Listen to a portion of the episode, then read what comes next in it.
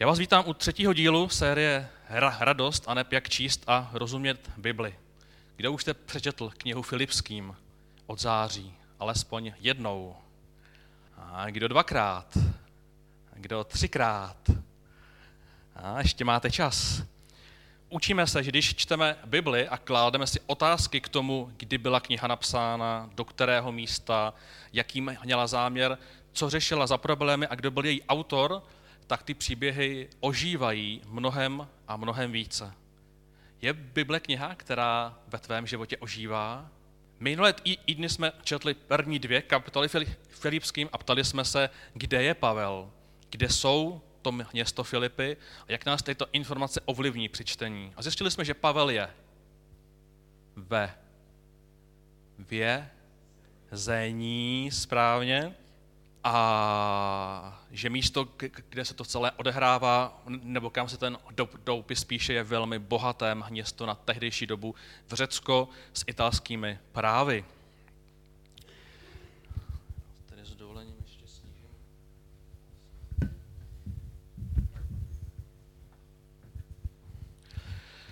V třetí kapitole se budeme ptát na otázku, kdy kdy je to psáno, co se děje v té době a k jakému císaři se Pavel vlastně odvolává. A Pavel také píše, že jeho vnitřní radost je nezávislá na vnějších okolnostech a tím se budeme zabývat nejvíce. A tak první verš třetí kapitoly říká, bratři moji, radujte se, radujte se v Bohu, psátě vám stále otéžně není zatěžko a vám to bude oporou. Takže pokud už máte pocit, že už té radosti máte moc, tak bohužel Avel říká, radujte se v pánu, není pro mě zatěžko to znova opakovat, abychom si k tomu hlavně dopracovali. Takže kromě toho, že byl Pavel ve, ve vězení, uměl prožívat radost i v tehdejší politické situaci. Jak se nám daří prožívat radost v naší politické situaci? Co? Kdo máte rádi dějepis, tak následujících 4 až 5 minuty opět pro vás kdo dějepis a nesnášíte čtyři minuty, zkuste dneska opět přežít. V době, kdy se psali dopisy Filipským, Koloským a Filemonovi, královal císař. Správně, Nero. A celým jménem to byl Nero Claudius Caesar Augustus Germanicus. To, kdyby vám připadalo, že jsou dneska divná jména, tak se vzpomeňte tady na Nera. A neraz známe díky jeho vražedným úkladům proti matce, bratrovi a vychovateli Senekovi. Od něj je známá věta, kterou směřoval na Nerův život. Kdo by věděl? Vraždi, ale nespívej. A Nero se snažil být velkým umělcem a kreativní tým tehdejší to vůbec neocenil. Pokud se začnete do historie, uvidíte, že tenkrát vraždili úplně všichni a často se podezřívali z různých spiknutí. Ero vládnul od roku 54 do roku 67 a při nástupu mu bylo, když známe tyto sou, sou, souvislosti, tak dokážeme lépe pochopit, proč se určitá rozhodnutí děla anebo neděla. Bylo mu 17 let. Představte si, že český prezident má 17 let. Napadá mě k tomu nějaký vtipný komentář, ale radši ho spolknu. První léta byla hodnocena velmi dobře. Až kolem roku 60 byl nucen řídit válku s Pradskou říší a v roku 66 došlo k židovské válce. Tam se Nero začíná teprve velmi měnit. A znova otázka na vás, jaké proroctví velké se vyplnilo v této židovské válce?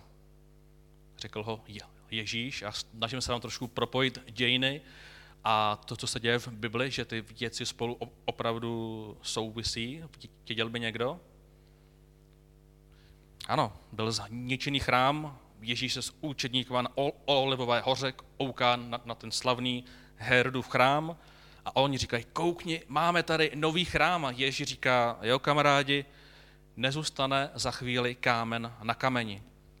A Josef, historik Josefu Flavius, říká nebo dokládá, že když roku 70 vlítli Římani do Izraele, protože už jich měli plný zuby, těch povstalců, těch zélotů, takzvaných, jo, jeden z účetníků byl Šimon Zélota, a oni zapálili ten chrám a protože byl celý ze zlata, tak to zlato stékalo. A oni, aby se dostali k co nejvíce zlata, tak vlastně ty kameny rozebírali, aby si ho mohli nakrást. Takže Ježíš předpovídá, že pokud se židé nezmění, tak ten chrám bude kámen o kameni celý rozbořen a všechno zlato ukradeno.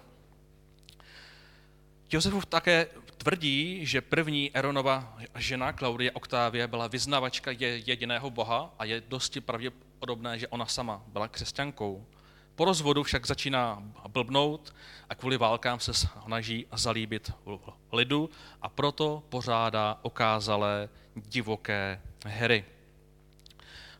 Nakonec za jeho vlády dochází k požáru Říma, který prý sám založil, ale za, které, za který byl obviněni právě křesťané v období, kdy je Pavel v tom vězení a dochází k pronásledování. Na místě požáru nechal postavit zlatý palác se svou sochou, která měřila 35 metrů a v roce 70 bylo na tomto místě postaveno Koloseum. Takže až budete mít romantický výjezd do Říma a budete u, u Kolosea, tak si zkuste vzpomenout na celý tento příběh.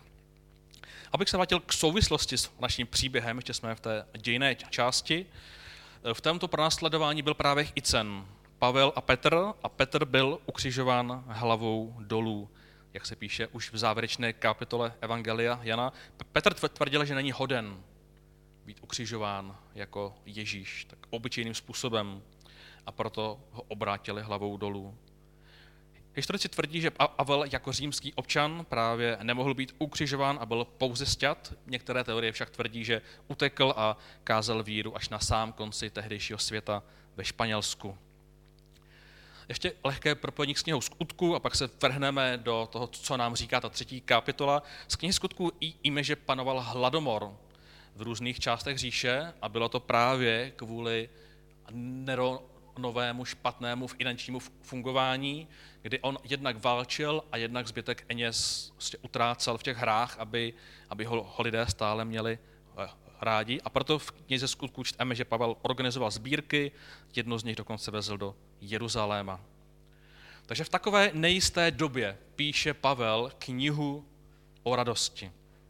A dnešní studium Pavlově radosti půjde úplně na dřeň. Jste připraveni? Jste připraveni, protože dneska se budeme svlékat. Jste připraveni ještě? Tady máme nějaké dobrovolníky v první řadě, kteří mají více věcí na sobě. Už odchází. Takže dnešní kázání se jmenuje Pavel se svléká. První text, takový zvláštní, a my si ho dneska si více těch textů, které se zdají méně srozumitelné, budeme překládat, co vlastně ve skutečnosti říkají nám.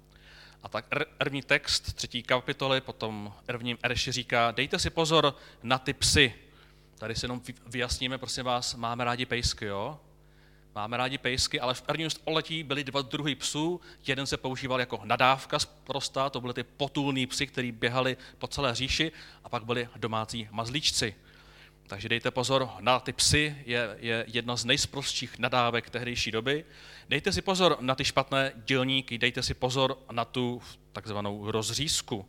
Neboť pravá obřízka jsme my, kteří duchem sloužíme Bohu, chlubíme se Kristem Ježíše a nedáme na vnější věci. To je pro nás důležité slovo. Nedáme na vnější věci. Ačkoliv, říká Pavel, já bych měl proč na ně spoléhat. Zdali se a někomu, že může spoléhat na vnější věci, já tím víc. Byl jsem obřezán osmého dne z rodu izraelského spokulení Benjamínova, Hebrej z Heběru, jdeli o zákon, fa, farizeus, dali o horlivost, byl jsem pronásledovatel, dali o spravedlnost, byl jsem bez úhony. Avel v podstatě říká jednoduše, měl jsem vše důležité podle myšlení tehdejšího světa. Pro Židy to byla včasná obřízka, jo, je, nebudu se ptát, dochovaný rodokmen, politický status, farizeus, dokonce charakterizován jako horlivý. V jiných knihách píše, že měl školu od slavného Gamaliela a byl římský občan. Pavel měl dle myšlení tehdejší doby velmi významný status. Přesto píše, cokoliv mi bylo ziskem, odepsal jsem pro Krista jako ztrátu. A vůbec všechno pokládám za ztrátu vzhledem k té nevýslovné hodnotě poznání Krista. K nevýslovné hodnotě, když jsem poznal, že Kristus je živý Bůh. Pro něj jsem to všechno ztratil a pokládám to za hnůj, abych získal Krista. Některé překlady, když se bavíme o těch překladech, říkají výkaly, některé odpadky a právě náš třeba ekumenický překlad se mu to nelíbilo, tak tam dal něco velmi neutrálního, ale právě originál říká, to všechno pokládám za hnůj, odpadky, živý kaly. A tak tady Avel svléká, svléká tu svoji duši a říká, celá moje identita nestojí. Nestojí na vnějších okázalostech. A že žádná role se nerovná s možností potkat a žít s Kristem. Tady bychom mohli říct to skoro zavání sektářstvím, že nic neznamená to, kým jsem, ale víra. Ale není to tak a my si řekneme proč. Pavel to totiž v celé další knize Bible neignoruje to, kým je. V knize skutku on mistrně využívá svých rolí a svých identit, ale zkusme to téma převést více na sebe. Představ si, že se teď svlékneš ze svého života. Zkus teďka pomyslně, jak nám to ten krátký čas dovolí, zkus teď ze sebe svléknout svoje role. Jsi nějaký zaměstnanec, něco vlastníš, jsi otec, máš nějaké kontakty, svlékni to. Svlékneme finanční úspěchy, dej v mysli pryč všechny tvé účty, zlato, domy, auta. Svlékněme společenské přijetí či prestiž, auto, dům, jakýkoliv úspěch, všechno, co máš. Zkus si představit, že jsi jenom ty. Že jsi jenom ty, bez ničeho. Jaká emoce s tebou zůstává. Můžeš to cvičení udělat doma, protože vyžaduje o trošku více času. Jaká emoce s tebou zůstává? Máš rád to, kým seš? Moderní psychologie říká, že jsme tak často obklopeni hlukem, že neumíme být sami se sebou. Bojíme se, co najdeme v tichu svého nitra. Budou to nějaké bolesti z minulosti, bude to nějaká zklamání, kterým jsme prošli a snažíme se ho přehlušit. Jsou tam nějaké emoce, které skrýváme? Nemusíme, prosím vás, to není strašení, že to tam musí být, ale otázka je, co a nalezneš, když svlékneš všechny role svého života. V Kolíně jeden muž dělá urzy pro učitele, ty urzy arvají během víkendu dva až tři roky a říkal mi, že to hlavní, o co se snaží, aby se lidé setkali sami se sebou. A výsledky někdy bývají divoké. Mnoho lidí mění profesi a říkal, že i nemalé procento lidí se rozvádí, protože se najednou uvědomí, že žije, že žije život, který nechce. Ale že nad tím prostě nikdy nepřemýšlel. Prostě se to valilo, valilo, valilo a ty lidé najednou v tom tichu během toho kurzu zjistí, že já nežiju život, jaký chci. Podobný kurz jsem zažil i já v Brně, kde jsme taky se měli stišit, trvalo to pět minut a měli jsme nahlédnout do svého nitra. Během těch pěti minut většina účastníků řekla, že má depresi a že nemůže pokračovat v tom vyučování. A byla to trapná chvíle, protože jsme najednou nevěděli, co máme dělat, ale ten učitel pak valil dál. Ale bylo to překvapující, že když se lidé podívali do svého nitra, tak zjistili, že žijí život, který vlastně žít nechtějí. A v tomto momentu Pavel, svlečen, sám v Římě, říká, že prožívá radost. A do kolečka v té knize opakuje, lidi, říkám vám, radujte se spolu se mnou. To je, to je ta výzva. Kolikrát sám sebe hodnotím podle svého výkonu podle svého úspěchu, když se mi něco podaří, tak se cítím líp, mám větší radost a když se mi to nepodaří, tak prostě žádnou radost nemám.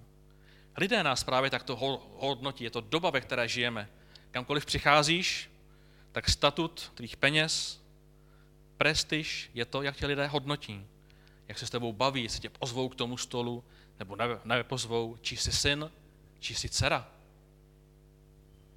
Ale my přece toužíme, přece toužíme být přijati jenom tak, jaký jsme uvnitř. A to je jedna z velkých výzev k křesťanství, kdy pán Bůh říká, já tě takového přijímám.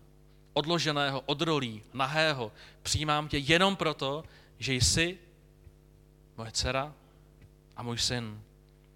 Všichni tak toužíme být přijati, ale jak to žít v tom světě, ve kterém jsme teď?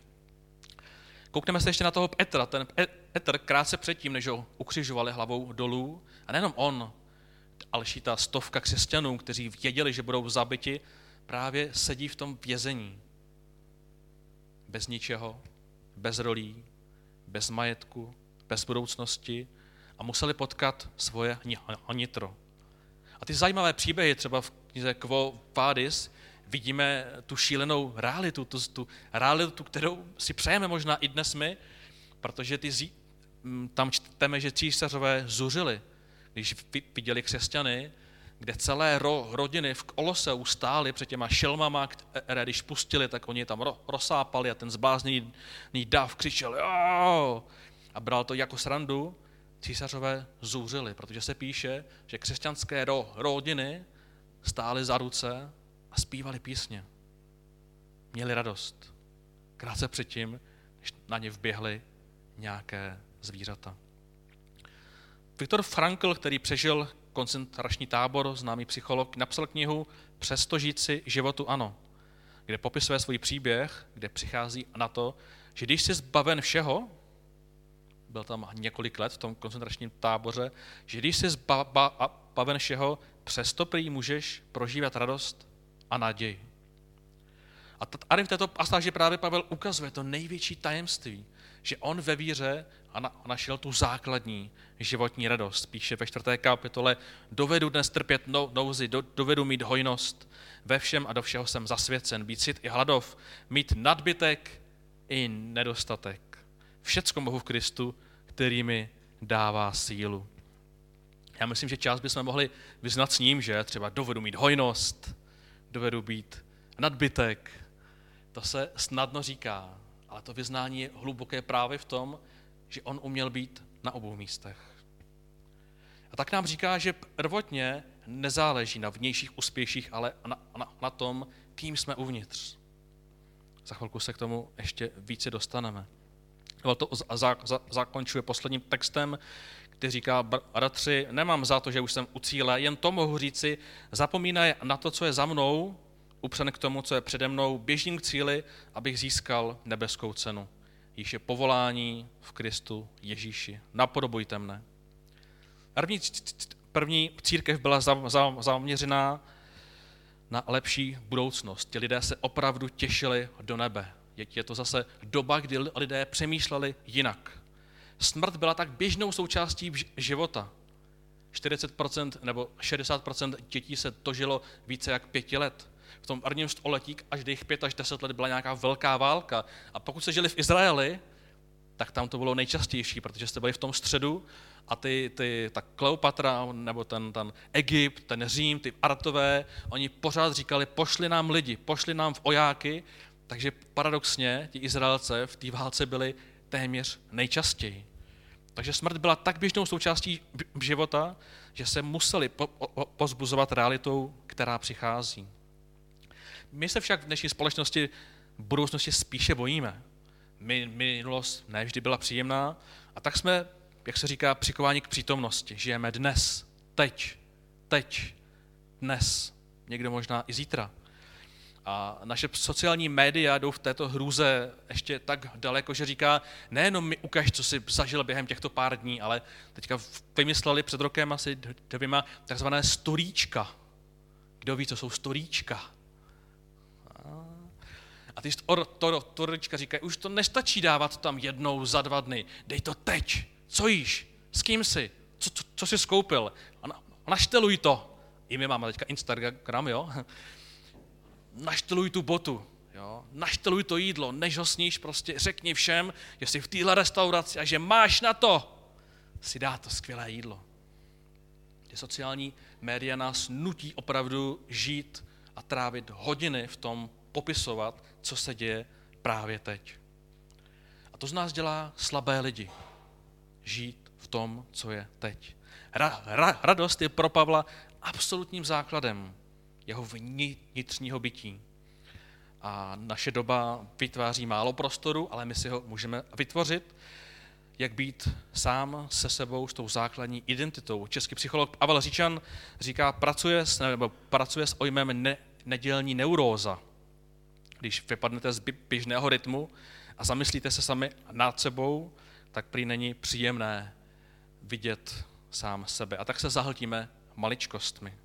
A proto máme církev, proto máme církev, která se v neděli sejde a přemýšlí, jak žiju, jak chci žít, co chci dělat. A myslím si, že to je dobré, nebo dobrá reakce na tu, tu dnešní dobu. A je možná více způsobů, jak najít tu vnitřní radost, ale nám osobně Pavel ukazuje, že on našel to největší smíření právě ve víře. No, nazývá to tím způsobem ono boží povolání v Kristu. A my nemusíme ignorovat vnější úspěchy. My neignorujeme ty auta, domy, oblečení, ale pokud posloucháme Avla, tak si můžeme říct, že radost v nich nenajdeme. Existuje termín, tady jsou na inside out. Ten termín říká, že pokud chceme prožívat v životě radost, je důležité ji najít uvnitř a pokud ji najdu uvnitř, tak ji projevuju ven. Ale ten na, náš svět jako by to obrátil a říká, když budeš mít to dobrý storíčko, když budeš mít to dobrý jídlo, když budeš mít ten úspěch v tom, v tom životě a v těch penězích, když to bude dobrý, tak bude ti dobře i uvnitř. To právě zjišťujeme, že, že tak nefunguje. Protože máme dneska úplně všechno, přesto žijeme v době, která má nejvíce psychických obtíží, protože jsme to právě obrátili obrátili jsme to, kde hledáme radost. Koupíme si telefon, znáte to? Vyjde můj oblíbený telefon, nebo se nám podaří koupit něco, co máme rádi. Znáte ten ocit, to těšení? A pak to koupíme a za tři dny prostě je to normální, je to běžný, je to prostě normální věc. A tak Avel teď si můžeme říct velký psycholog, už v prvním století říká lidi, je to úplně obráceně. Vy musíte najít tu radost inside, ať jste ve vězení, ať stojíte v Koloseu, ať jste císař, ať žijete v území, kde se ojuje, musíte ji najít uvnitř. A ve chvíli, kdy tam objevíte, tak můžete být kdekoliv. S jakýmkoliv prezidentem, s jakýmkoliv císařem, vždycky máte tu sílu se usmívat. A tak Pavel nám říká, nepotřebuju hrát roli nějakého úspěchu, je mi to prostě úplně jedno. Přestože má to vně, vnější, říká z toho vězení před smrtí, v nejistotě, když lidi opustili, říká, i lidi, stejně vám to říkám, rád, rádujte se. A jestli máte ten úspěch v tom domě, autu, počítači, v Facebooku, jo, je to dobrý, ale pamatujte, říká ten Pavel, pamatujte, je to jenom hnůj. Je to jenom hnůj. Dneska to je, zítra to nebude, Směřujte svůj zrak k věčnosti. A kdo vás nutí žít pouze dneškem, tak je pes. Znovu připomínám, pejsky máme rádi. Že jo? A tak je to nejhlubší Pavlův vhled do toho té, tématu, kdy nám jsem zažil předkání, kde někde v, církvi jsme si říkali, musíš se radovat, raduj se, když se raduješ, tak jsi špatný. Ale já myslím, že to je hloupost. Pavel prostě ukazuje, že někde v jeho vnitru je něco, pro co on se rozhodl. A tak křesťanství nabízí radost jako základ smyslu lidské existence. V drahé vile i v koloseu před lvem. A toto přesvědčení teprve umožňuje šířit v naši víru. Protože dokud to vnější ovlivňuje naši identitu, je pro naši sdílení víry velmi těžká disciplína a nikdo nám ji nevěří, zvláště dnes, když žijeme v době postfaktické, kdy lidé sledují především tvoje emoce, než správně vystavené informace. A tak naučme se být sami se sebou. Zkuste si každý týden udělat čas na 5, 10, 15 minut, kdy se úplně zastavíš, odstraníš všechny své role, ze kterých máš pocit, jsem úspěšná máma, jsem úspěšný táta, jsem úspěšný ve své práci. Zkus od toho odhlédnout. A pokud tam nenajdeš radost, pokud jo, tak je to skvělé, dobré a šiř to. Pokud náhodou ne, nesmíř se s tím. A nepřehluš to nějakým hlukem, nějakým skvělým storíčkem, ale necítím to, ale, ale teď mám skvělý hamburger v pražské hamburgerárně. Pokud to vnější, ne, najdi někoho, odle se s ním, diskutuj s ním, ale nenech, aby ve tvém nitru bylo něco jiného než radost. Na závěr si přečteme dva verše. Jeden je takový slavný, slavný Pavlův motivační citát, který píše právě do Říma. A protože si čteme, jak číst tu Bibli, tak já ho nejdřív přečtu a pak ho chci přeložit. Protože je to právě o schopnosti vidět, že, že ty texty nereagují často na rok 2019. Ty texty reagují na rok 54. A pokud je čteme pouze jako text v roce 54, tak nás ani ty nejtěžší texty, nejkrásnější, nemusí tak oslovit, jako když si je dokážeme dát do dnešní doby. A proto text v tom originále a pak si řekneme, proč je třeba si ho říct trošku jinak. Avel říká knize Římanům, co k tomu dodat? Je-li Bůh s námi, kdo je vlastně proti nám? On neušetřil svého vlastního syna, ale za nás, za všecky ho vydal. Jak by nám spolu s ním nedaroval všecko? Kdo nás odloučí od lásky Kristovi snad soužení, úzkost, pronásledování, hlad, bída, nebezpečí nebo meč? V tom všem přece slavně vítězíme mocí toho, který si nás zamiloval. Jsem si jist, že ani smrt, ani život, ani anděle, ani mocnosti, ani přítomnost, ani budoucnost, ani žádná moc, ani výšiny, ani hlubiny, ani co jiného v celém tvorstvu nedokáže nás odloučit od lásky Boží, která je v Kristu Ježíši, našem pánu. Kdo má rád tento text? Ale upřímně, já neprožívám pronásledování, ani meč, ani nebezpečí, ani soužení, ani tu moc, která mě pronásleduje. Ale zkusme se to přeložit do toho, co prožíváme dnes. Jestli to pro nás nebude praktičtější, mocnější. A jestli právě tady si ona řekneme, že to je mnohem těžší. Protože je jednoduché vyznat, ano, od lásky k Kristovi mě pro následování určitě neodloučí. Nevím, co, co to je, nikdy jsem to nezažil, ale určitě mě od něj neodloučí. A tak jsem si zkusil dát jiný text. Kdo nás odloučí od lásky k Kristovi? Nedostatek peněz, posmívající se lidé, špatná atmosféra v práci, obavy z budoucnosti, málo lajku na Instagramu, srovnávání s lidmi, kte- kteří se mají lépe než já? Ne. I v tomto všem slavně vítězíme mocí toho, který si nás zamiloval. Jsem si jist, že bohatství ani případná chudoba, zdraví ani případná nemoc, žádná politická kauza ani pojistná událost probdělé noci u nemocných dětí a něco jiného v celém tvorstvu nedokáže nás odloučit od lásky Boží, která je v Kristu. Ta era verze se vám líbí víc.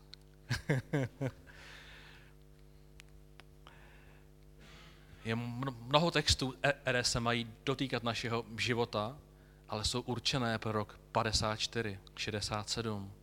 Učme se je překládat a dávat si výzvu pro to, co prožíváme dnes, protože potom Bible může ožívat úplně jiným způsobem. Já poprosím kapelu. A my dnešní čas zakončíme večeří páně, což je ozvánka na připomenutí si, že věříme, že Bůh byl na zemi a že otevřel cestu do věčnosti. Že právě Bůh se kouká na náš život ne z toho pohledu teď, ale z té mnohem větší perspektivy a povolává každého člověka, aby byl důležitou součástí společnosti, ve které dneska žije. A protože s oblibou říkám, že Bohoslužba není o těch, kdo stojí na, na pódiu, ale jak znova Pavel říká, bohoslužba je o každém člověku, který, který přichází o sálu. Jo, v knize Ří, Ří, Římanů se píše, to ať je pravá bohoslužba, když každý sebe, každý sám sebe činí nějakým způsobem aktivním, tak vás chci ozvat dnešní večeři páně a pokud jen trochu můžete, abyste u té večeře někoho požehnali. Abyste za někým šli a byli účastní té bohoslužby, požehnali mu tou radostí, o které se tady bavíme, aby to opět nebyla pouze slova, ale aby to byla zkušenost.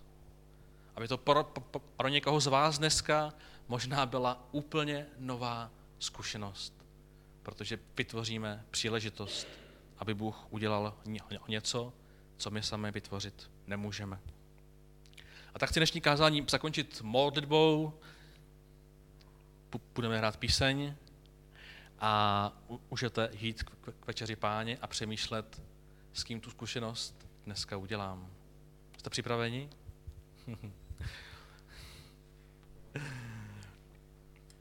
tak ti Bože, děkuju, že jsi živý a že můžeme dneska opět něco nového zakusit, něco nového přijmout. A tak ti děkuju za ten moment té amátky, že si připomínáme, že, že píše, že s nás měl tak rád, že se nechal označit za zločince a udělal si, co tenkrát bylo třeba udělat, aby se projevilo to zvláštní vítězství. To vítězství, že si vstoupil do říše smrti, ale protože si Bůh, tak si v ní nezůstal a vrátil se zpátky a řekl si, že každému z nás nabízíš tu zkušenost vejít jednoho dne do věčnosti. Každému z nás nabízíš to pochopení, že, že s tebou vcházíme do, do té pomyslné smrti, ale vcházíme se jako lidé, kteří mají život věčný. Tak ti děkuju za ten dnešní moment a prosím, aby, když se dnes budeme modlit jeden za druhého, aby si mluvil, aby si mluvil, aby dělal to, co jenom ty dokážeš. Amen.